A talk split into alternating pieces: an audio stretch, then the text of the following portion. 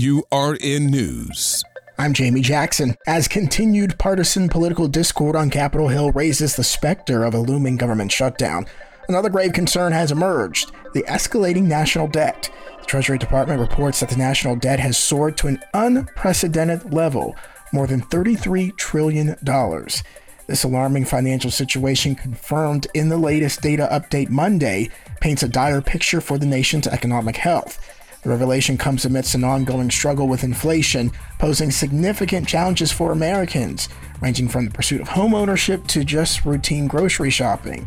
The relentless rise in consumer prices has left citizens grappling with higher costs of living and added strains on household budgets. Right now, members of Congress find themselves in a race against the clock to avert a potential government shutdown slated for the end of this month. For AURN News, I'm Jamie Jackson.